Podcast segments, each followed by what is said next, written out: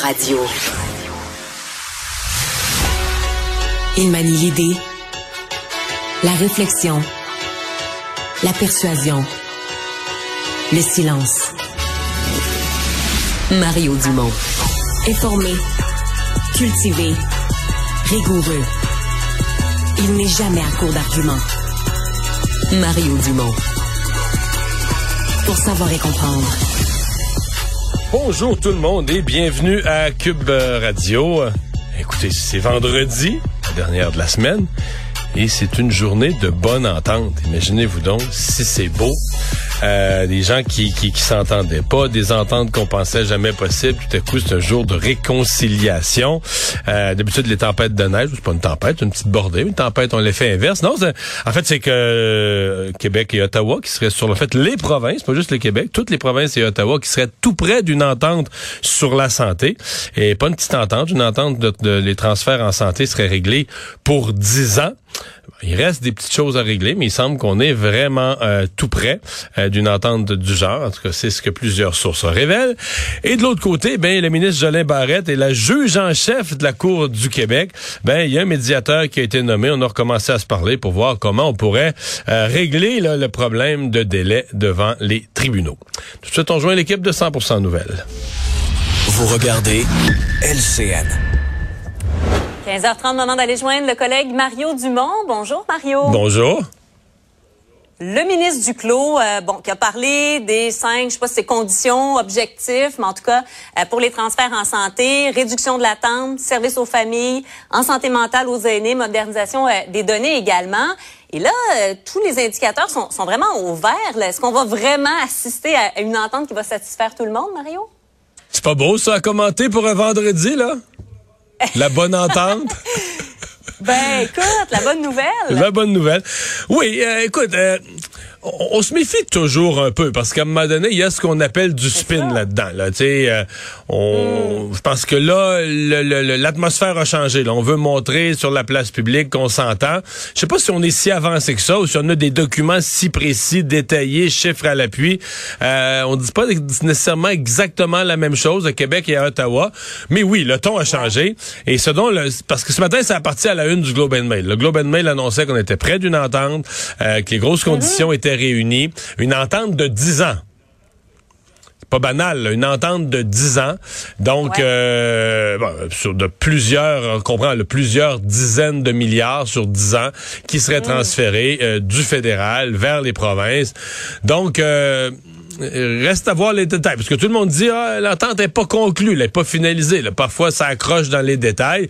Mais si on compare avec où on était, mettons, il y a deux ou trois mois, euh, on s'est approché. Puis là, mais comment ça. on va contourner? Parce que, tu sais, personne ne veut perdre la face quand tu arrives à une entente. Les provinces veulent pas de conditions. Le fédéral, M. Trudeau, il a dit, moi, je veux des conditions pour m'assurer des résultats. Bon, il semble qu'il y a une partie qui sera un transfert sans conditions. Puis il y a une partie qui serait dans des espèces d'enveloppes sectorielles. Euh, avec les provinces qui partagent leurs données, mais les enveloppes sectorielles euh, ne seraient pas nécessairement uniformes d'un bout à l'autre du Canada. Donc, si une province dit, ben moi, là, euh, c'est la santé mentale, ou si une autre province dit, moi, c'est tel secteur, c'est les chirurgies, ou- pour avoir, il y, a- il y a cinq grands secteurs, là. Donc, c'est un peu la façon dont on semble, euh, on semble vouloir euh, travailler. Mais, mais là, Mario, tu as le droit à un maximum de secteurs parce que, il me semble, au Québec, on pourrait dire on, on veut tout. On ramasse tous les secteurs possibles. Non, mais là, je pense pas que le, je pense pas que ça va être un budget illimité. Là. Je pense pas que ça va être buffet à volonté. Je pense qu'on va s'entendre sur des Non. montants avec chaque province. Donc, on aura plus de détails. On- parce que ça, c'est l'autre partie de la nouvelle. C'est que si on inscrit ça dans le temps, il y a une volonté de régler tout ça avant le budget fédéral. Pour que les dix années, les dix années dont je parle, ben, l'année prochaine, l'année qui vient, soit déjà la première. Donc, on peut- qu'on puisse déjà commencer à verser des sommes à partir du, prochain budget. Et sincèrement, Marianne, Ben oui. je pense que sais, des fois, on fait des farces avec la politique, mais la politique, c'est du vrai monde. Là, veut dire, les, ministres, le Mm. premier ministre, ils voient bien, ils voient bien ce qui se passe. Là, tu sais, que, mettons, M. Trudeau, là, il lit Mm. les journaux à travers le Canada. Là. Dans, en santé, c'est le, bon, le bordel au Québec. On a parlé de ça euh, depuis, la, depuis le jour d'Alain, on parle juste de ça, mais c'est le bordel en Colombie-Britannique. C'est extrêmement difficile en Ontario. Aujourd'hui, Doug Ford avait une espèce Mm-hmm. de conférence de presse d'urgence sur le recrutement d'infirmières en, en- en Ontario. C'est un peu partout là, que c'est difficile. Fait que, tu sais, M. Trudeau est aussi amené là-dedans à dire, j'ai l'air de quoi, moi, là, tu comprends? Je suis le gars qui je suis le gars qui a la possibilité de faire une entente pour financer mieux la santé, mais là, tu sais, je tatouine un peu, je m'assois sur mes mains, puis j'entends que les... Tu sais, t'es comme poussé, mené par les événements, tu le vois, là, que les problèmes sont, sont, sont énormes. Euh, tu t'en fais parler, probablement qu'il n'y a pas un endroit que M. Trudeau va, qu'il n'y a pas un citoyen, dès qu'il fait des petites poignées de main, là, quelqu'un vient dire, la santé, M. Trudeau. C'est ça aussi, la politique. tu, tu vois et t'entends ce qui euh, ce qui ce qui marche pas. Hmm. Parlons euh, du ministre de la Justice maintenant, Simon Jolin Barrette et la juge en chef bon de la Cour du Québec, Lucie Rondeau. Mais Marianne, ça continue? Conjointement, ben c'est ça, conjointement quand même, c'est à mentionner, nommer un facilitateur euh, pour essayer de trouver des solutions, bon, dans, dans le bras de fer qui, qui les oppose. Ça continue les bonnes nouvelles? T'as l'impression que ça peut vraiment aider? Ben, je te dis, il aurait fallu, si j'avais pensé avant, j'aurais demandé à notre réalisateur, notre réalisatrice de nous mettre une petite valse de Strauss, qu'on aurait pu jouer tout le temps de la, tout, le temps de la chronique. Mais non, parce que même, là, on parle d'un conflit, c'est quasiment pire que, les provinces puis Ottawa, là. Le ministre de la Justice puis le juge en chef, euh, ben, je fais des farces, mais c'était, c'était plus vraiment drôle, là. Puis, il y a un côté où, toujours difficile, tu quand tu dis un conflit et il y a deux côtés de la médaille, c'est difficile de dire ben moi je prends pour un ou je prends pour l'autre. Sauf que dans ce cas-ci, c'est que la juge en chef unilatéralement avait dit ben nous les juges là on va travailler moins. Euh, on va faire plus de journées de délibération pour rédiger nos jugements, puis des journées de cours, euh, vous allez vous en passer. Puis là, elle dit au ministre de la Justice, ben là, si tu veux qu'il se fasse autant de journées de cours, euh, nomme-en des juges. Nomme, nomme 40 euh, quelques juges. Euh, ouais, nomme des juges avec l'argent à Bibi, là. C'est nous autres qui payent, là, tu sais.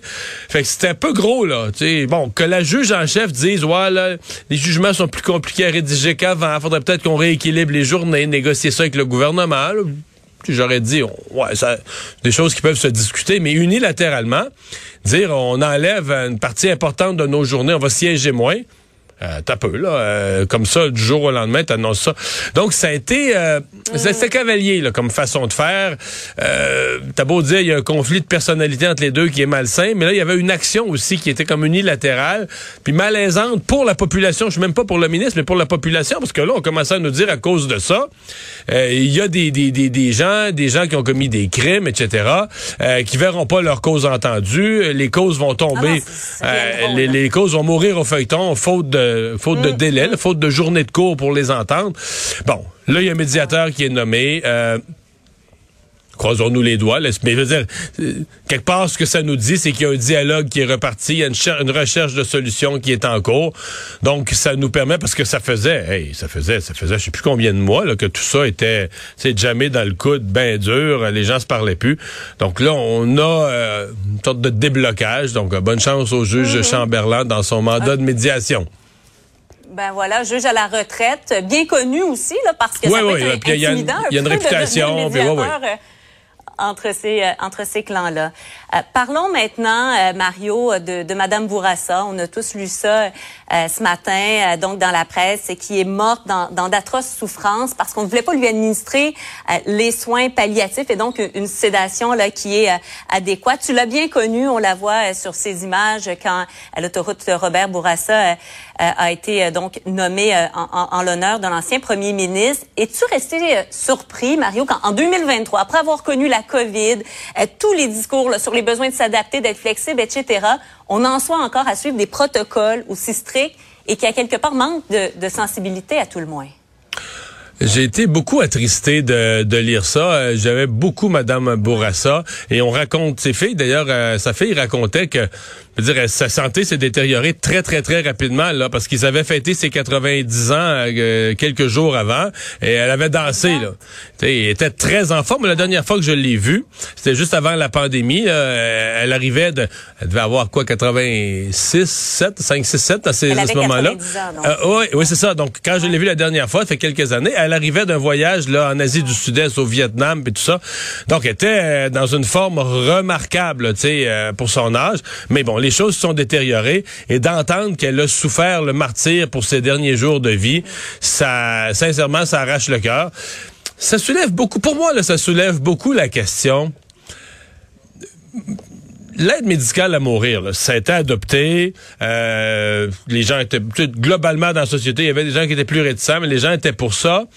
Mais parmi ceux qui avaient des réticences, là, tu sais, puis qu'on voulait, il y a des gens qui se disaient, ben là, ceux qui en voudront pas de l'aide médicale à mourir, est-ce qu'on va continuer à investir dans une dignité de fin de vie?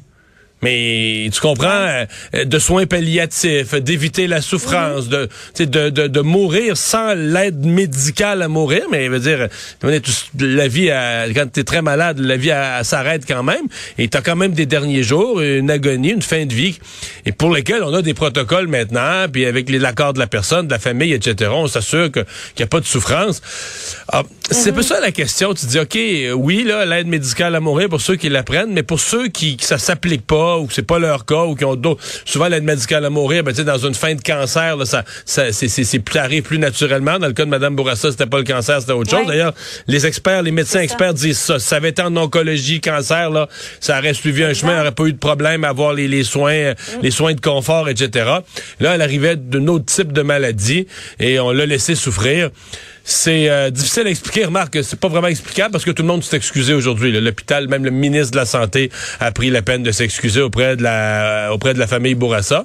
Mais tu sais, pour les enfants de, de les enfants de Madame Bourassa, ça ça arrange rien. Leur mère est morte dans souffrance pareil. Ils vont rester avec ce triste souvenir-là. Euh, ça, ça met peut-être un peu de baume de voir que les autorités le regrettent et, que ça va peut-être faire changer les protocoles pour d'autres. Des fois, on se console de penser que ça va empêcher que mm-hmm. d'autres revivent la même chose.